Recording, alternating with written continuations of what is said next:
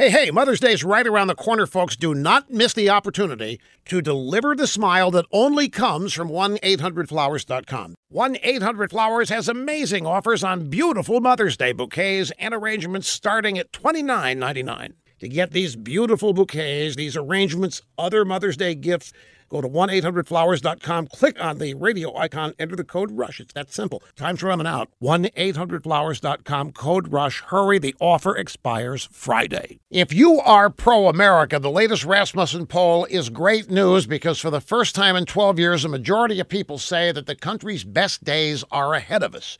People haven't felt this optimistic since November 2006. Only 28% say that our best days are behind us, and that's a record low.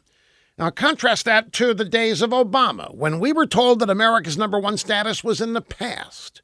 Jobs were not coming back, high unemployment, stagnant wages were the new normal. And Obama told us that America was now a nation in decline, deservedly so, and that his mission was to manage that decline. No politician with a magic wand could fix it, he said, because American prosperity was over. Too many Americans bought that they stopped believing in themselves. They stopped believing in the country. They stopped believing in their future. And then all of a sudden, Donald Trump comes along. And guess what? Jobs are back in record numbers across all demographics. The economy is soaring.